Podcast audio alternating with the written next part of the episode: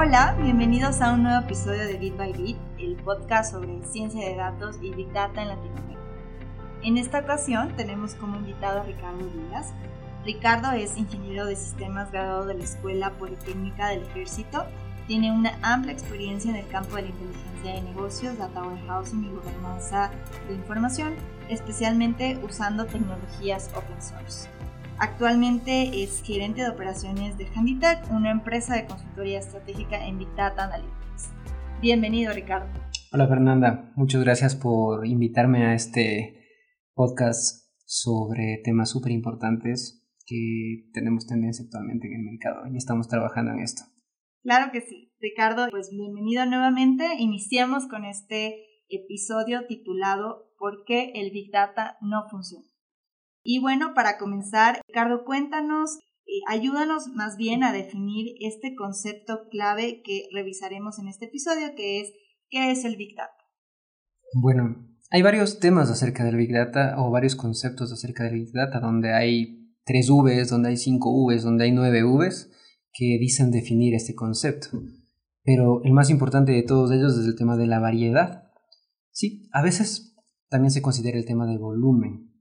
El Big Data se conoce cuando tienes, no sé, gigas, teras, petabytes de información. Y tal vez el centro del Big Data no es necesariamente tener esta cantidad, sino tener variedad de información. Si todo está en una base de datos, ¿es realmente Big Data? Si tengo 500 teras de información en mi empresa, ¿puedo decir que estoy haciendo Big Data? Tal vez la respuesta es no, sino necesito tener documentos, audios, necesito tener archivos de texto, logs y además eso querer cruzar con información estructurada, no estructurada y semiestructurada para que yo empiece a dar sentido a la palabra Big Data. Ok, entonces si entiendo bien es un conjunto de, de términos, o sea, no es algo muy en particular, o sea, porque generalmente he escuchado que la gente lo relaciona más a, a la velocidad en el procesamiento de información. Entonces, digamos... Es otra de las Vs. Es otra de las Precisamente la velocidad. Pero actualmente el Big Data se lo relaciona con una tecnología en sí, que se llama Hadoop.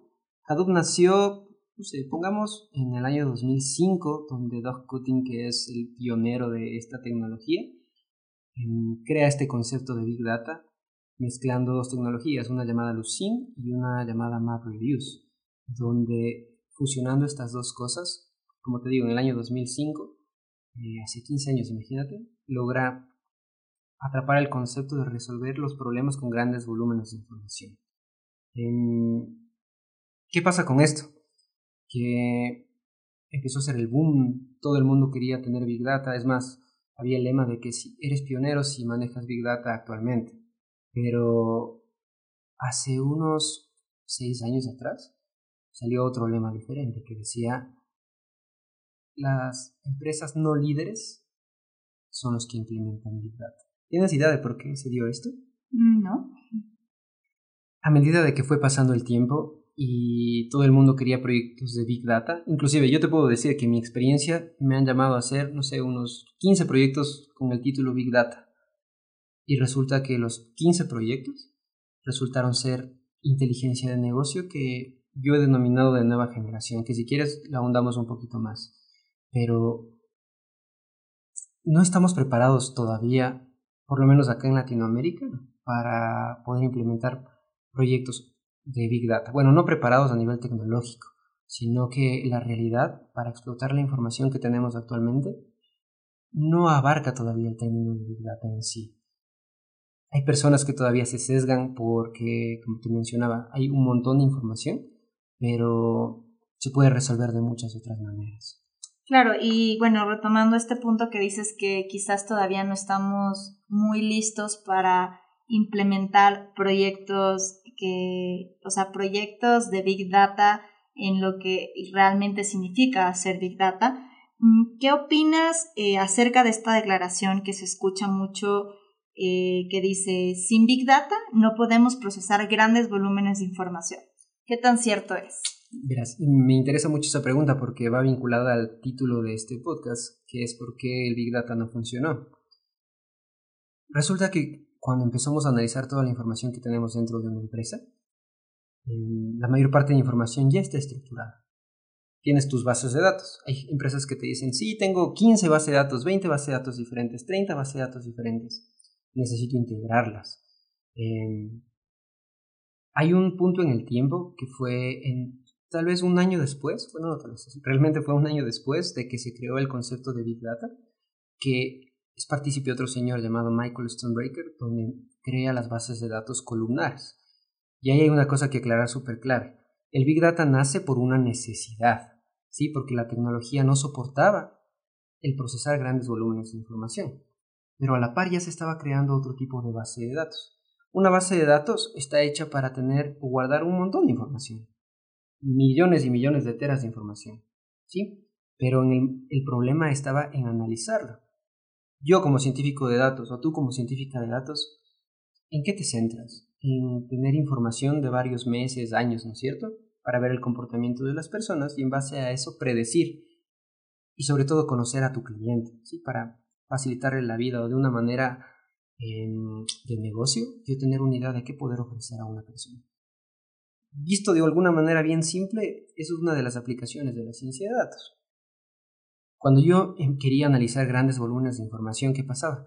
Que eh, podía dejar, no sé, ejecutando un query unas 12 horas y me regresaba a veces el resultado y otras veces me daba error en las consultas, porque no abarcaba eso. ¿Por qué? Porque la tecnología en sí no estaba hecho para procesar este, volumen de información. Cuando Doc empieza a sacar el concepto de Big Data, que como te decía está vinculado a Hadoop en sí, que es una herramienta de Apache Foundation, em, empieza a cambiar la mente de la gente. Tú sabes que cuando le das algo a la gente que le interesa, le das una herramienta, la gente quiere explotarle, quiere sacarle la mayor parte de provecho. ¿sí? Eh, pero ¿qué pasaba? Que en el momento que empiezas a procesar información dentro de Hadoop, se empieza a volver todo bastante lento. Entonces, esta V de velocidad se pierde el concepto. Se empezaba a perder el concepto. Y lo peor de todo, o lo mejor de todo tal vez para nuestra realidad, es que después de poner tu...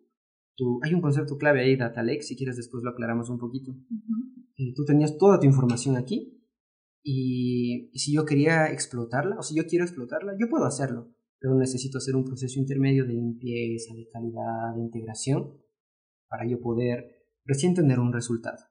Y resultas que si tú quieres obtener mi mismo resultado, tenías que hacer todo el proceso igual. Y si no haces el proceso igual, eh, vas a tener una variación en la información que tú sacas. ¿Y eso te afecta a la toma de decisiones? Claro que sí, cualquier tipo de analítica que queremos hacer sobre cualquier tipo de información, llámese como se llame, si no es igual a lo que tú tienes, a lo que yo tengo, ¿vale o realmente no vale? Es información que no sirve porque me da una toma de decisiones errónea. Entonces, eh, ¿Qué pasó? ¿Por qué yo llamo un no funcionamiento del Big Data? Porque después de tener toda la tecnología así súper fuerte, poner un clúster súper grande de Hadoop, yo ponía un data warehouse. No hablo de yo, Ricardo Díaz, sino yo como empresa o yo como, como, exacto, como dirección de tecnología analítica, lo que sea, termino por poner un data warehouse. ¿Qué pasa con esto? Que se pierde el concepto de tener un data lake grandote con toda la información si al final voy a reestructurar o estructurar mi información para que pueda ser explotada. como te decía, un año después empieza a nacer el concepto de la C-Store o base de datos columnares, que me proporcionan a mí qué? Almacenar grandes volúmenes de información y comprimirlos. Entonces, si en una base de datos normal yo podía almacenar hasta un año de información, y era pesado para consultar, resulta que en estas bases de datos columnares yo puedo almacenar 10 años y pesa exactamente lo mismo que un año en una base de datos tradicional. Tienen un nivel de compresión de 5 a 10, que es lo común. Hay veces que se comprime hasta el 97%, imagínate, de la información. Es decir, que podría llegar, en esos casos, depende mucho del tipo de información que almacene, a guardar hasta 100 años. Entonces, un científico de datos se puede conectar a estas bases para hacer analítica de datos. ¿Qué pasa entonces? Que si logramos transformar este concepto del data warehousing, que en algún punto eran los cubos de información, yo llamo repositorio organizacional, ¿sí? donde ya no necesariamente normalizo la información, sino puedo poner una especie de sábanas que conocemos en el mundo tecnológico O como una, hoja de Excel, donde tú pones toda tu información para que la puedas ir filtrando. Si quieres, creas una tabla dinámica con tres o cuatro columnas o con las 50 y en base a eso generas reportes o generas gráficas y demás. A eso yo denomino un repositorio organizacional. Y si eso yo le entrego a un departamento analítico, ellos pueden tomar decisiones. ¿Necesité poner un clúster de Hadoop por detrás? No necesito hacerlo. Pero ahí nace otro concepto adicional, que es un orquestador, integrador o federador de datos, que es súper importante ahora, que tal vez antes no existía, ¿sí? O que tal vez antes mm, era muy costoso, era demasiado técnico tal vez el poder armar un ETL que se conoce. Ahora existen herramientas que son, no voy a decir súper fáciles, ¿ya? Porque si no, no tendría trabajo. Pero son herramientas que son muy, no sé, son muy adaptables a, a la realidad de las personas, tanto de negocio como técnicas. Entonces se hace mucho más simple procesar logs, se hace mucho más simple procesar eh, imágenes. Y si yo eso puedo transformarlas y, de cierta manera estructurarlas, ya las pongo directamente en una base de datos columnar. Y en el momento que yo consulto, tengo respuestas súper rápidas de variedad de información y puedo visualizarlas desde donde yo quiera. Entonces, podemos decir que a lo largo del tiempo lo que cambiaron fueron las tecnologías. Lo que muchas, lo que muchas veces cometemos errores nosotros es en seguir utilizando la misma metodología para explotar la información y no aprovechamos las nuevas tecnologías para construir algo diferente y para poder explotar la información de manera diferente para yo poder tomar decisiones más inteligentes. Sí, estoy completamente de acuerdo contigo, Ricardo. El tema de la tecnología inclusive cada vez se ha vuelto mucho más asequible para las organizaciones. Y, también ahí me surge una, una, pregunta. Tú mencionaste que, bueno, se realizan eh, muchos esfuerzos para hacer este tipo de proyectos eh, de Big Data, pero sin tener claro necesariamente qué información se necesita o qué información quieren analizar. Entonces, un poco mi pregunta va, ¿por qué las organizaciones quieren hacer Big Data antes de preguntarse o de preguntarnos qué podemos hacer con toda esta información? Es lo que nos pasa algo muy a menudo a todos, que ves una información o lees algún artículo en Internet y te llama la atención y piensas que eso es real. ¿Te pasa? Mm, claro. Muy a menudo. Es lo mismo que pasa acá. Nos bombardean con información de Big Data y pensamos que esa es la respuesta a todo. Sin embargo, eso es algo que acostumbro yo mucho a hacer en los proyectos. O sea, por más que me llamen al mega proyecto de Big Data, eh, hay que analizar realmente qué es lo que quieren, qué es lo que tienen. No te voy a decir que todos los proyectos no van a ser Big Data. Puede ser que un par sí lo sea. Pero hay que hacer un análisis previo para ver qué herramientas pueden solucionar ese problema. Mira, te cuento un caso. Hay una base de datos donde, bueno, no, ya no es una, son algunas bases de datos donde hay una, un tipo de dato, así como es un tipo de dato de texto, un tipo de dato numérico, y un tipo de dato que es de tipo JSON. Una consecuencia o limitante de una base de datos es que tú tienes que siempre hacer un create table, no sé si es que estoy siendo muy técnico, pero donde tú tienes que definir la tabla tiene que la tabla tiene que tener siempre cuatro columnas. Y si yo quiero guardar datos como una, en una hoja de Excel, cuatro Solo le voy a habilitar para que llene datos de una, de una lista desplegable, ¿no es cierto? Solo puede poner sí o no. Lo mismo en las bases de datos puedo decirle, solo puedes tener cuatro columnas donde puedes ingresar nombre, apellido, edad y ciudad. Pero de ahí, si por ahí alguien te dice, ah, sí, también tengo cinco números telefónicos. Si no lo tienes en la tabla de escrito para que pueda ser ingresado los cinco teléfonos, mucha pena, no se guarda. Entonces, en las bases de datos ahora existe un tipo de dato llamado tipo JSON, que es independiente cuántas columnas quieras meter ahí o cuántas em, características, para llamarlo de esta manera, puedes meter aquí. Entonces, cuando salen estas cosas, te cambia toda la mente, te cambia todo el paradigma de lo que has aprendido durante 20 años. Eh, pero te preguntas qué más puedes hacer o qué otro uso puedes hacer. Alguna vez yo seguí una maestría de innovación disruptiva y me sorprendió mucho porque yo esperaba que me den técnicas para ser bien innovador así y poder inventar no sé, una televisión con, con alas, no sé. Y mi, mi profesor fue la primera clase, me dijo, ¿sabes qué? Innovar disruptivamente es tomar algo que ya existía y cruzarlo o, tomar dos otra cosa que ya existía y darles otro, otro uso. Es lo que hace mucho Apple, por ejemplo, o lo que hizo. ¿Existía ya la pantalla táctil? Sí, existía la pantalla táctil. ¿Existía la música? La música portátil existía. ¿Cómo este señor que todos conocemos se le ocurrió algún día fusionar las dos cosas en, un dispositivo que puedes guardar en el bolsillo y revolucionó absolutamente todo. A veces nos limitamos mucho mentalmente a pensar que, ok, si hace 15 años, 17 años se inventó una metodología para crear cubos de información, eh, un data warehousing o una bodega de datos, es así la manera correcta de hacerlo. Entonces, creo que nos hacemos cuadrados a veces y pensamos que es la única manera de resolver las cosas.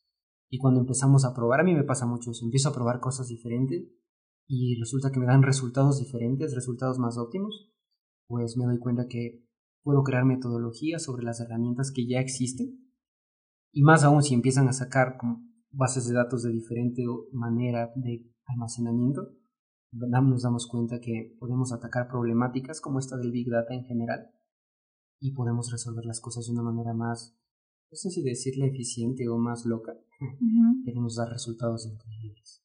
Entonces, el fracaso en sí del que hablo del Big Data o del objetivo de lo que quería hablar el día de ahora, no va vinculado en que no sirve, ojo no es que Hadoop no te sirve, te va a servir para resolver múltiples cosas. Pero yo te apuesto que las de las 10 cosas que tenías en mente que era Big Data, tal vez ahora estás pensando que tal vez 8 eh, no lo son. Que podemos ocupar tal vez alguna otra herramienta diferente o una estrategia diferente para resolverlo y tomar decisiones o generar conocimiento, o como yo siempre digo, no es el tema de generar conocimiento, sino generar sabiduría es decir, no volver a cometer los mismos errores en una toma de decisiones de una manera más eficiente. Tal vez con las mismas herramientas que tienes, tal vez cambiando una de, tu, toda, tu, de toda tu estructura actualmente, pero se puede hacer. Muy bien, eh, Ricardo, y para, para ir cerrando ya con este, este episodio, eh, una última pregunta. ¿Hay una manera correcta de, implementar Big Data? Y si la hay, ¿cuál, cuál sería? La respuesta es sí, pero en cada una de las áreas que quieras implementar o en cada una de las empresas que quieras implementar. Entonces a la vez es un sí y un no. ¿sí? Eh, hay un estándar que cada empresa que implementamos estas soluciones lo manejamos para determinar si fue exitosa o no la implementación. Yo la tengo, yo la tengo para poder evaluarlo, pero digamos, a ti, ¿qué te interesa a ti si quieres un proyecto de, Big Data? Vas a decir, a mí me interesa la velocidad, o sea, mientras más rápido me entregues la información, mientras sea en más tiempo real, para mí eso es exitoso. Otras personas me dirán, no, ¿sabes qué? Yo reviso mi información cada día, a las 8 de la mañana. Yo no me vuelvo a meter. Pero yo necesito que sea precisa o que, lleve, o que llegue a este nivel de detalle en mi información. Entonces, la velocidad no es un factor de calificación. Para ellos es independiente que sea mucho más rápido, sino que sea preciso al 100% y que sea a un nivel más granular, o sea, más chiquitito, que yo pueda ver hasta por el color de ojos de los clientes. Otras personas me dirán, no, yo creo que mi medidor de riesgo, perdón, mi medidor de éxito es que se vea bonito. ¿Sí? Entonces, ¿yo puedo tratar de atacar todos los puntos? Sí, puedo tratar. Esa es mi misión, o sea, tratar de atacar todos los puntos para que el cliente quede conforme eh, pero sí va a cambiar en cierto punto, dependiendo del product owner que llamo yo o dependiendo del dueño de la solución en algún momento. Existe la manera, existe la, el texto, ahí te puedes leer unos PDFs de 50 hojas que te hablan sobre excelencia metodológicas de implementación de Big Data, pero lo ideal es acoplarnos a lo que el cliente requiere o lo que yo estoy buscando contratar como una solución. Claro, o sea, digamos que en, cuestión de, implementación no hay una sola forma de hacer las cosas. Eh, es súper adaptable a las diferentes realidades que tienen las organizaciones y aquí creo que pesa muchísimo la parte de la experiencia que el equipo tenga con diferentes problemáticas que se les presentan. Sabes que eso fue algo que me propuse yo hace algunos años que empecé en este tema de los datos, que se daba mucha importancia a la programación. Y la programación, eh, lo primero que te enseñan en las primeras clases te dicen, ¿sabes qué es un paradigma? Y así empiezan las clases de programación. Te dicen hay mil y un maneras de hacer lo mismo y obtener de hay mil y un maneras de resolver algo y obtener un mismo resultado. Y para las bases de datos, para la inteligencia de negocios, para el Big Data es igual. Hay muchas maneras de hacerlo para llegar al mismo resultado, pero hay que encontrar la más útil. Perfecto, pues eh, muchísimas gracias Ricardo. Recapitulando, tres puntos claves que resaltaría de, esta conversación tan interesante que acabamos de tener es existen otras maneras de, de, procesar grandes volúmenes de información sin necesidad de hacer Big Data. Y algo que me parece clave es que entendamos también el concepto. El concepto abarcan diferentes formas de verlo desde diferentes perspectivas, que no necesariamente solamente el procesamiento de la información. Y también antes de hacer Big Data nos planteemos el para qué, para qué queremos implementar Big Data en nuestra organización. Entonces, bueno, pues eh, muchísimas gracias a, Ricardo. Gracias Ricardo por, por este espacio, por habernos acompañado. Muchas gracias a ustedes también por escucharnos en este episodio y los invitamos a acompañarnos en la próxima charla y en las futuras emisiones de Bit by